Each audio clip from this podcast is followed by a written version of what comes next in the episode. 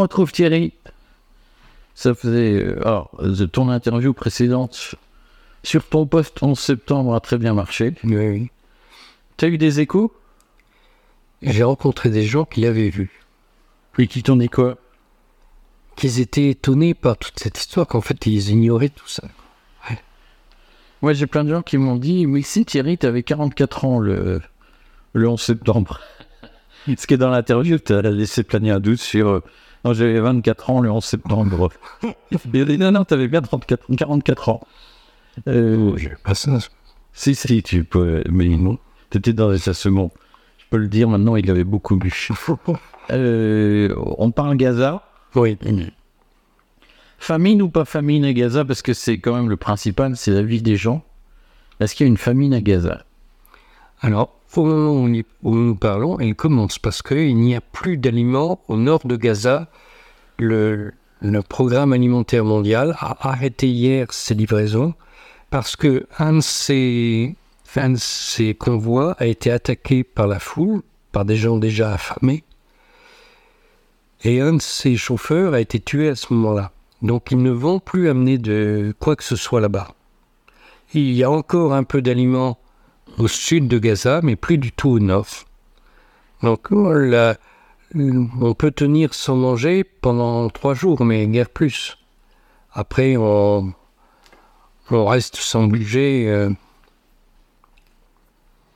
on, Toujours dans, dans l'ordre, euh, j'allais tristement dire anecdotique, on annonçait que l'UNRWA, c'est-à-dire l'Alliance des Nations Unies pour les réfugiés euh, en Palestine, on annonçait qu'elle était en état de cessation d'activité. Alors, euh, mais ils n'ont plus assez d'argent puisque 17 États plus l'Union européenne ont coupé les vivres. Euh, On les accuse d'avoir participé. Oui, on les, on les accuse. Il y a une douzaine de- d'employés sur les 33 000 de cette agence, une douzaine, qui auraient participé au, euh, à l'attaque du 7 octobre. Et parce que on, l'aurait prouvé pour une douzaine, dis on l'aurait parce que pour le moment on n'a pas publié, publié ces preuves. Mais euh, donc à cause de ça, on a coupé les vivres. Donc il faut comprendre que c'est un moyen pour Israël de ne pas honorer l'injonction que lui a faite la Cour euh, internationale de justice. Puisqu'il n'y a plus de, d'office de réfugiés aux Palestiniens, on est désolé, nous on voudrait faire des choses, mais il n'y a plus personne pour le faire. Euh, alors, en même temps, il y a euh, un camp de réfugiés qu'on commence à organiser euh, dans le Sinaï, en Égypte, où il y a des travaux de terrassement et pour aussi de, une clôture de, ce, de cet espace, et qui devrait être terminé au, au vendredi prochain, donc c'est- ce travail jour et nuit. Euh, mais vendredi prochain, il n'y aura toujours pas de toilettes et de tentes pour les gens, il y aura juste un espace clôturé. Alors, on parle de Rafah, du coup, puisque en fait, ce camp. euh, donc, Rafah, je, redis pour euh, les Français qui n'ont pas la carte en tête, euh, la bande de Gaza, c'est une bande qu'on traverse en deux heures euh, en voiture d'habitude. Euh, tout au nord, il y a Gaza. Et, vers le sud, il y a Khan Younis. Et puis, tout au sud, contre la frontière euh, égyptienne, il y a Rafah, qui est la ville frontière, au fond. Euh, il y a un très fort activisme autour de Rafah. Donc les Israéliens parlent d'attaquer Rafah, les Américains leur disent de ne pas le faire. Visiblement, les Égyptiens s'attendent à quelque chose. Explique-nous les enjeux autour de Rafah. Euh, dans la situation actuelle, s'il y a une attaque contre Rafah, ça sera certainement des dizaines de milliers de morts. Donc le, le gouvernement des États-Unis, qui est en période électorale, euh, ne peut pas assumer ce massacre. Jusqu'à présent, il a quand même assumé le, massacre de 29 000 personnes. hein. Mais là, bon, trop, c'est trop quand même. Donc, le, département d'État a demandé qu'il y ait de la modération et qu'on mais pas une, opération très violente sur, sur Rafah. Mais il s'est passé un événement inattendu quand le département d'État a demandé que l'on se modère, pas qu'on arrête, qu'on se modère, c'est différent. Les, suprémacistes juifs ont organisé un congrès à Jérusalem euh, intitulé La victoire d'Israël. Et le, but de ce congrès, c'était de, de montrer qu'on allait recoloniser Gaza, qu'on allait réinstaller des populations juives à Gaza et que la population palestinienne de Gaza devait quitter ce, territoire. Donc, euh, c'était le début d'un affrontement entre Israël et Washington. Et une grande surprise, à ce congrès est intervenu un rabbin qui avait été condamné en Israël, pas à l'étranger, en Israël, à la prison à perpétuité pour euh, avoir assassiné des Arabes. Alors ça, c'était dans les années 80 qu'il a été condamné. Il a été libéré discrètement et là, il venait pour dire euh, c'est le moment. Bon. Donc euh, c'était l'affichage d'une volonté de, de tuer vraiment. Pas, pas de faire des, des, massacres euh, par hasard en, essayant de, chasser le Hamas, mais vraiment de tuer des, des, des Arabes. Et euh, 12 ministres étaient présents euh, à ce congrès, dont Benjamin Netanyahu. Et alors, dans son allocution, ce monsieur a rappelé que dans les années 80, il avait reconstitué le groupe Stern avec d'ailleurs un ancien du, du, du groupe Stern, euh, le groupe Stern, on rappelle, c'est un groupe terroriste qui avait été créé dans la foulée d'ailleurs de l'Irgun, de, de Jabotinsky, oui. Qui était un groupe qui s'est rendu coupable d'actes terroristes dans les années 40. Voilà, mais donc ce sont clairement, ce sont des fascistes juifs, puisque il n'y avait pas de nazis juifs, mais il y avait des fascistes juifs. Et donc ces, ces fascistes juifs s'en sont pris pendant la guerre mondiale euh, à l'autorité britannique et après la guerre mondiale également. Ce sont eux qui ont tué le, le ministre des colonies britanniques, qui ont fait sauter le, le, quartier général des autorités britanniques en Palestine, et ce sont eux qui ont assassiné le, le comte Folk Bernadotte, l'envoyé spécial de l'ONU, qui était venu dessiner l'État palestinien. Donc, euh, se réclamer du groupe Stern, ça voulait dire que euh, ces gens qui ont été capables de s'en prendre à l'autorité britannique dans les années 40 pouvaient s'en prendre aujourd'hui à l'autorité des États-Unis si les États-Unis exigent à nouveau euh, de la modération. Donc, il faut, comprendre, hein, c'est une, une, montée en puissance de l'affrontement entre les suprémacistes juifs et Washington. Et euh, Washington a répondu euh, instantanément en, faisant signer euh, un décret au président Biden qui a sanctionné quelques-uns de ces suprémacistes et qui surtout a interdit de collecter des fonds pour eux ou de transférer des fonds pour eux. Et ça, c'est valable dans toutes les banques des États-Unis ou les banques ayant des intérêts aux États-Unis, bref, dans tout le monde occidental. Et là, vous avez vu tous les dirigeants occidentaux, les uns après les autres, qui ont euh, euh, eu des déclarations contre ces suprémacistes juifs. Donc, on en est à ce point de l'affrontement où le, gouvernement israélien a, annoncé qu'il allait déclencher cette, euh, cette attaque contre Rafah le, au début du ramadan, le, 10 mars. Alors, qui commande? Est-ce que c'est les suprémacistes juifs ou est-ce que c'est les États-Unis? On le saura le 10 mars, mais jusque-là, on ne peut pas le savoir. Et à l'intérieur du, gouvernement de guerre des Israéliens, ceux qui sont opposés à ce massacre euh, sont intervenus en, disant, par exemple, le général Benny Gantz a dit euh, si les otages sont relâchés auparavant, il n'y aura pas d'attaque. Bon. Et s'il y a une attaque, euh, nous devons mettre en place des, des, des mesures pour éviter de tuer des civils. Bon, mais sauf qu'on sait que il pourra toujours essayer de mettre euh, ces mesures en place. Si son état-major ne veut pas, ça ne marchera pas. Enfin, le, euh, le, la Cour internationale de justice a été saisie par euh, l'Afrique du Sud pour euh, une, une, injonction additive sur ce qui se passe à Rafah. Et là, la, Cour internationale a dit oui, on rajoute euh, à notre ordonnance précédente que euh, il faut prendre soin de la population civile à Rafah. Évidemment, c'est c'est le minimum que, la Cour pouvait faire. La, Cour, en fait, elle continue à s'aligner sur le département d'État des États-Unis. Elle, ne dit pas plus que lui. Il faut se rendre compte aussi que le, le gouvernement américain est lui-même traversé par des vents contraires.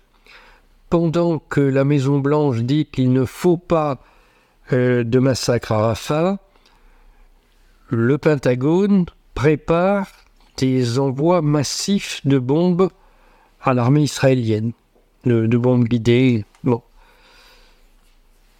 voilà, tout le monde se regarde en, en chien de faïence et chacun de son côté essaye de s'assurer de ses soutiens. Mais concrètement, quel est l'enjeu stratégique de Rafah? Est-ce que les Israéliens veulent attaquer Rafah parce qu'ils considèrent que c'est là que se trouve le noyau du Hamas aujourd'hui? Ben, On n'en sait rien, on ne sait pas où est le noyau du Hamas. Au point que la presse arabe, par exemple Al-Majala, qui est euh, une revue qui part à Londres, euh, explique que euh, les dirigeants du Hamas se sont enfuis par un, un souterrain et ils sont allés en Égypte. Mais bon, c'est invérifiable. Hein. Mais selon toi, est-ce que aujourd'hui le Hamas est affaibli et est-ce que ses forces se sont rassemblées à, à Rafah, qui pour l'instant a été épargné par, par les bombardements Alors, les... vraiment, pour moi, moi je n'ai aucun moyen de vérifier l'état des forces dans, Gaza. Toutes les communications sont interrompues, celles qui, qui peut avoir euh, sont écoutées par, le, par le, les autorités israéliennes, donc euh, personne ne va parler librement. C'est, c'est pas possible de, le savoir de l'extérieur. Maintenant, ce qu'on peut voir, c'est que euh, le Hamas continue à résister. Parce que les, troupes israéliennes, quand elles rentrent dans Gaza, Bon, si ce sont des troupes aguerries, elles n'ont pas peur, mais si ce sont des, euh, appelés du dernier moment, euh, vous savez, on leur a fourni des couches hein, quand même. Donc c'est, c'est, dire que euh, pour certains, c'est terrorisant d'être là-dedans. Alors, les, Israéliens disent qu'ils ont assez peu de, pertes. Bon, ils ont, disent moins de 600 pertes mais ça paraît un peu exagéré quand même. Euh, donc, selon toi, c'est autour du 10 mars qu'on saura si, oui ou non, il y a une attaque sur Rafah. Oui. Un enjeu, euh, au fond, sur, pour comprendre le rapport de force entre Biden et, euh, et Netanyahu. et Netanyahu. Oui. Et euh, pendant cette période, euh, les, Benjamin Netanyahu essaye de mobiliser le plus de gens possible aux États-Unis, tandis que Joe Biden essaye de mobiliser non seulement aux États-Unis, mais aussi euh, dans tout le Moyen-Orient. Et apparemment, actuellement, c'est un consensus.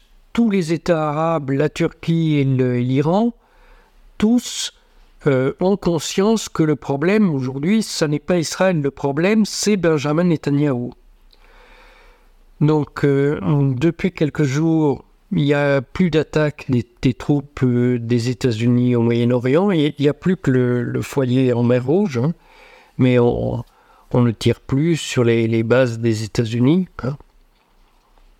C'est dire que les, Iraniens sont allés voir tout leur, euh, euh, tous ceux qui les suivent hein, pour, leur, pour leur dire surtout, surtout, restez calmes il faut aider les États-Unis cette fois-ci contre Netanyahou. Alors, qu'est-ce que ça peut être aider les États-Unis contre Netanyahou ah, J'en sais rien. Hein.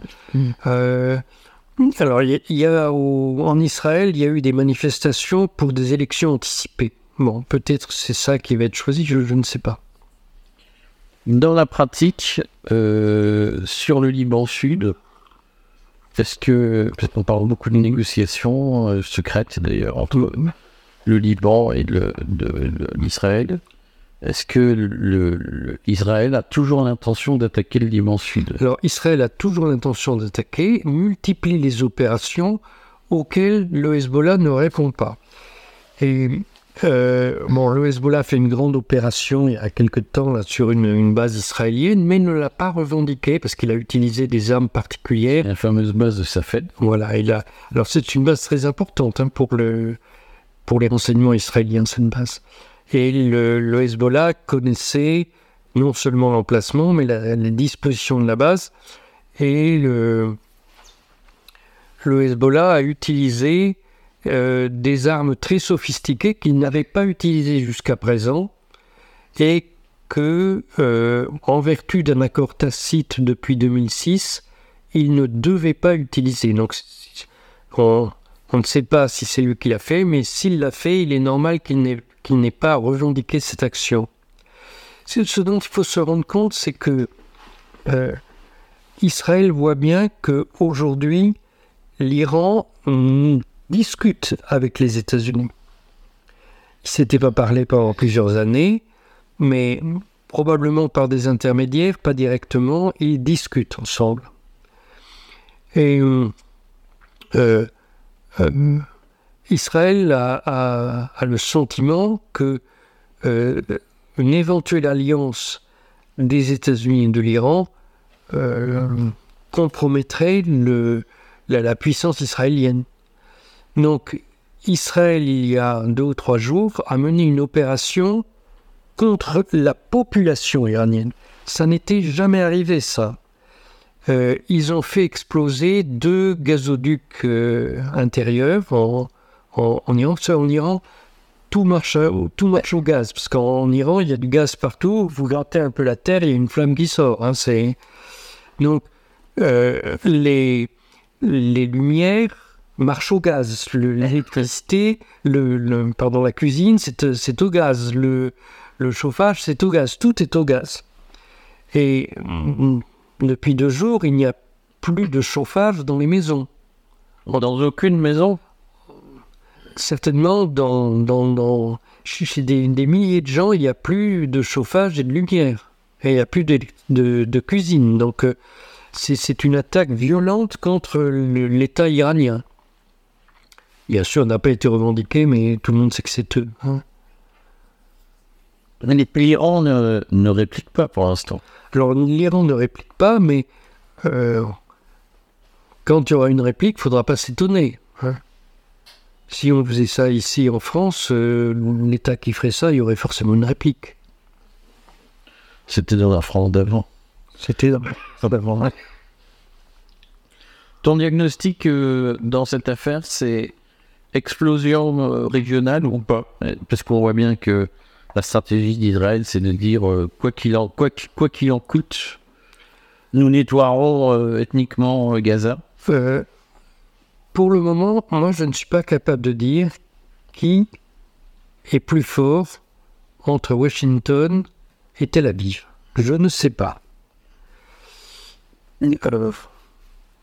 on va le voir dans les, dans les prochains jours. Mais ça, pose quand même la, question de. D'abord de la physionomie du lobby pro-israélien aux États-Unis mhm. et de son influence. Alors, moi, j'avais vu qu'il y avait des divisions au sein de ce lobby, c'est-à-dire que l'AIPAC, qui est d'habitude un peu le, le locomotive de, des intérêts israéliens aux États-Unis, j'avais dit que l'AIPAC était plutôt frileuse sur la question du conflit, était débordée par sa droite, si j'ose dire. Est-ce qu'on en sait plus aujourd'hui sur la façon dont Israël déploie son influence aux États-Unis Moi, je ne sais pas. hein. Euh, il, y a, il y a un changement dans les personnalités juives qu'on met sur le devant de la scène aux États-Unis. Ce ne sont plus les mêmes personnes. Donc, euh, de même que tu signales que l'IPAC euh, baisse le ton, bon, il y en a d'autres qui haussent le ton. Mais en fait, euh, il est très difficile aux États-Unis de, soutenir ce massacre. C'est, absolument inconcevable. Ici, en, en France, euh, il n'y a pas ces images euh, sur les télévisions. Mais tout le monde les a sur son portable. hein. Euh, donc, ici, il y a une fracturation de la société. Il y a les gens qui ont vu ce qui se passe à Gaza et pour qui c'est- horrible.